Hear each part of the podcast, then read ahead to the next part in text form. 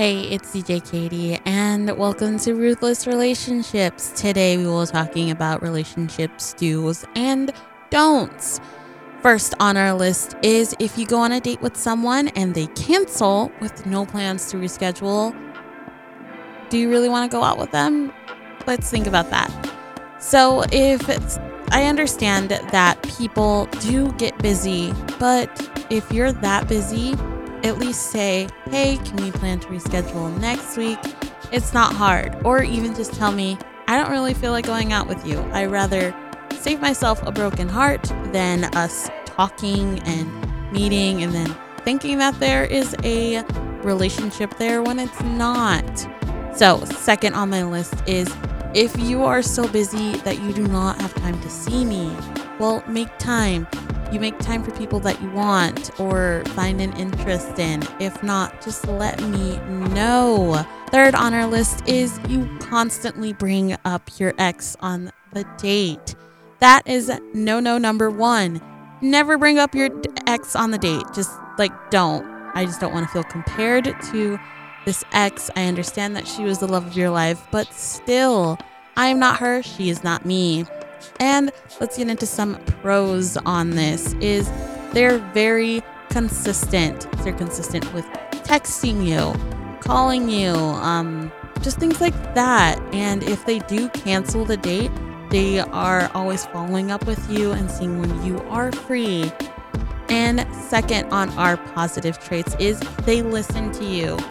I love when guys tend to listen to you on the date um, because you can bring up something that you've talked about five months ago or five weeks ago, and they remember that little thing about you. And I personally just love that because it shows that you're listening to me and you're just not following what I say.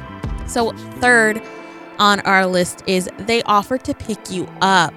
I don't know. I feel like it's just like a generosity thing where if a guy is like, hey, let's go out. We'll do this, this, that.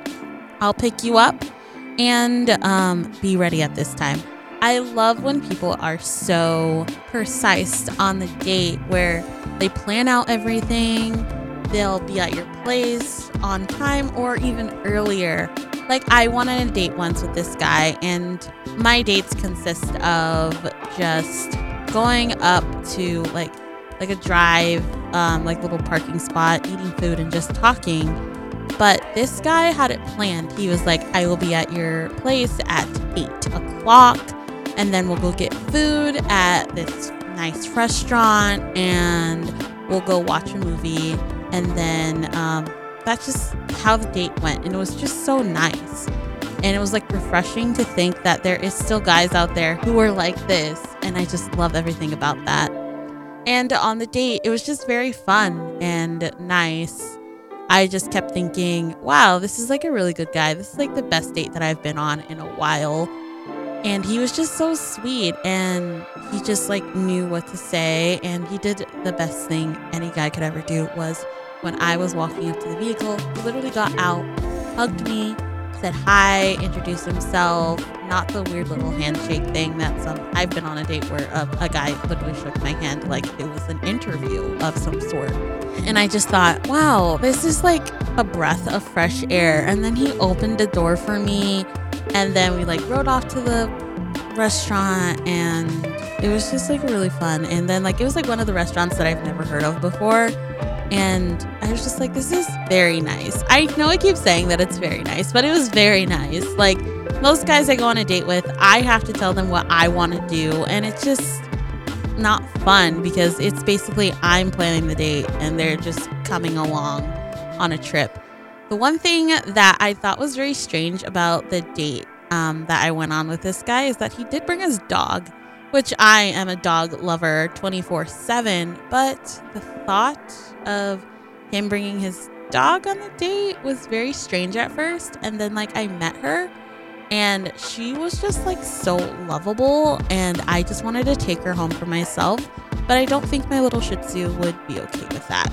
He is uh, a mama's boy for real.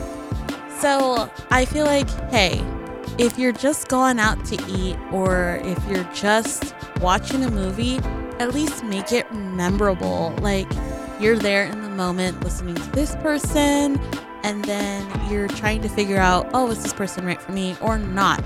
If they're not, just tell people, hey, you're not right for me. Um, we should be friends, and that's it. You can end it there. So that's the end of this episode. Let me know if you want to hear something else. Follow me on my socials, on Instagram, and on Facebook at Ruthless Relationships.